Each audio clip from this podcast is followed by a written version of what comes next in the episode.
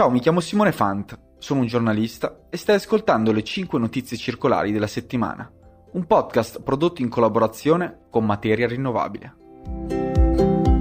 Il Parlamento europeo nella giornata di martedì 27 febbraio ha definitivamente approvato la riforma sull'esportazione dei rifiuti, applicando norme più stringenti rispetto alla passata direttiva. Non ci sono grosse novità rispetto al compromesso raggiunto con il Consiglio europeo il novembre scorso, si conferma quindi vietata l'esportazione di rifiuti di plastica verso i paesi non OXE. Complessivamente l'export di tutti i rifiuti sarà consentito solo in via eccezionale. La spedizione di rifiuti all'estero, sia in paesi non OXE sia in paesi europei, Dovrà soddisfare quindi i requisiti di notifica, consenso e informazione preventiva. Tutte queste stringenti procedure saranno monitorate da una piattaforma elettronica che digitalizzerà lo scambio di dati e informazioni, rendendo tutto il sistema molto più trasparente. L'Europa quindi sceglie maniere forti soprattutto riguardo al divieto di esportazione di rifiuti di plastica, che è destinato solo ai membri non OXE ed entrerà in vigore solamente fra due anni e mezzo. Quello delle esportazioni di rifiuti di plastica è un grosso problema, lo riconosce anche l'Agenzia Ambientale Europea. Più di un milione di tonnellate di rifiuti di plastica oggi vengono esportati dall'Europa e questo accade soprattutto in paesi che non hanno le infrastrutture di riciclo per trattarli. I rifiuti finiscono quindi nelle numerose discariche a cielo aperto che vediamo oggi in giro per il mondo.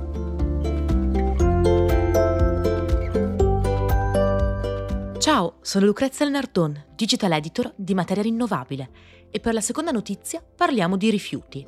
Perché secondo il rapporto del Global Waste Management Outlook del 2024, realizzato dal Programma Ambientale delle Nazioni Unite, la produzione di rifiuti urbani continuerà a crescere sempre di più se non rendiamo circolare la gestione dei rifiuti. Il dato più preoccupante contenuto all'interno del rapporto è che la produzione di rifiuti solidi urbani crescerà da 2,3 miliardi di tonnellate nel 2023 a 3,8 miliardi entro il 2050.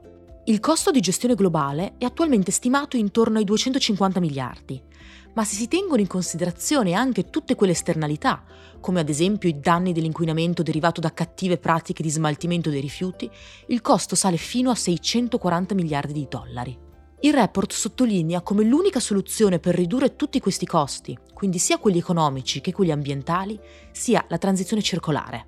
Ma non solo, pratiche di riutilizzo e riciclo delle risorse potrebbero portare a un guadagno netto di circa 108 miliardi di dollari. A questo studio ha collaborato anche l'International Solid Waste Association, che ha fornito dati, prospettive e strategie per rendere il mondo dei rifiuti più circolare.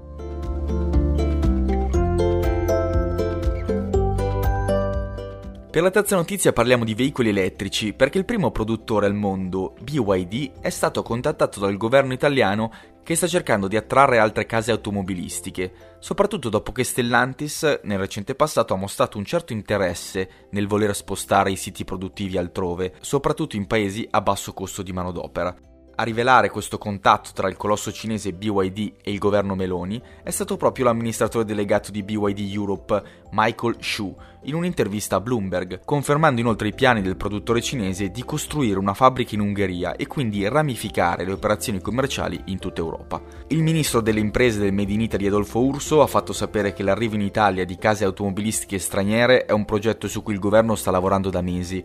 In realtà, al di là di Stellantis in Italia ci sarebbero altri produttori come Ferrari, DR Automobile Group e Lamborghini, ma questi automaker hanno numeri davvero esigui rispetto a Stellantis che sta pensando appunto di spostare le sue attività altrove.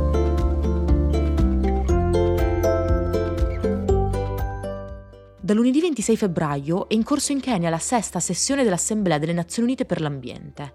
Si tratta di un incontro multilaterale che si concentra su diverse tematiche, come ad esempio affrontare la crisi planetaria del cambiamento climatico, la perdita di biodiversità e di natura, oppure l'inquinamento e il problema della gestione dei rifiuti. Come riportato dal Guardian, mercoledì 28 un gruppo di paesi, soprattutto africani, ha trovato un accordo per promuovere un'equa condivisione dei benefici relativi all'estrazione di quei minerali considerati critici per la transizione energetica. Senegal, Burkina Faso, Camerun e Repubblica Democratica del Congo sono alcuni dei paesi che hanno firmato la risoluzione, definita come fondamentale per il futuro dei paesi africani. Nel continente si trovano più della metà del cobalto e del manganese del mondo e il 92% del platino.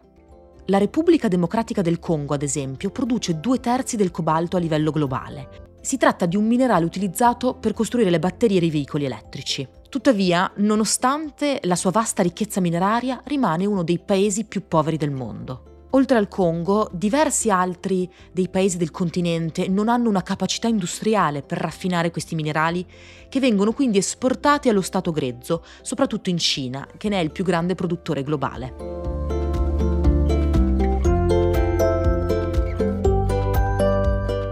Nel porto di Mombasa, in Kenya, conservare il pesce appena pescato è sempre stata una grande sfida. La catena del freddo qui è quasi inesistente e mettere il pesce nel ghiaccio durante il trasporto può non bastare per conservarlo. Il grande caldo quindi finisce per sciogliere il ghiaccio e quindi rovinare la merce dei piccoli pescatori. Per risolvere questo problema e sviluppare la catena del freddo in modo circolare, la startup kenyota Kusa Freezer ha iniziato a trasformare i rifiuti di plastica raccolti in spiaggia in piccoli congelatori portatili tutti alimentati da un pannello solare. Ogni freezer quindi è dotato di una batteria ricaricabile che fornisce fino a 7 ore di funzionamento dopo una ricarica di sole 2 ore. L'azienda ha già venduto oltre 350 congelatori a vari clienti, tra cui commercianti di pesce, venditori di latte e di ghiaccio. Cusa Freezer vende i suoi congelatori per ora per l'equivalente di 700 dollari americani, ma offre opzioni di pagamento flessibili e la possibilità quindi di salvare i prodotti dal caldo di Mombasa. Questa era l'ultima news della puntata. Se avete commenti e curiosità, non esitate a scriverci sui profili social di Materia Rinnovabile. Le 5 notizie circolari tornano settimana prossima con nuovi aggiornamenti. Grazie per l'ascolto.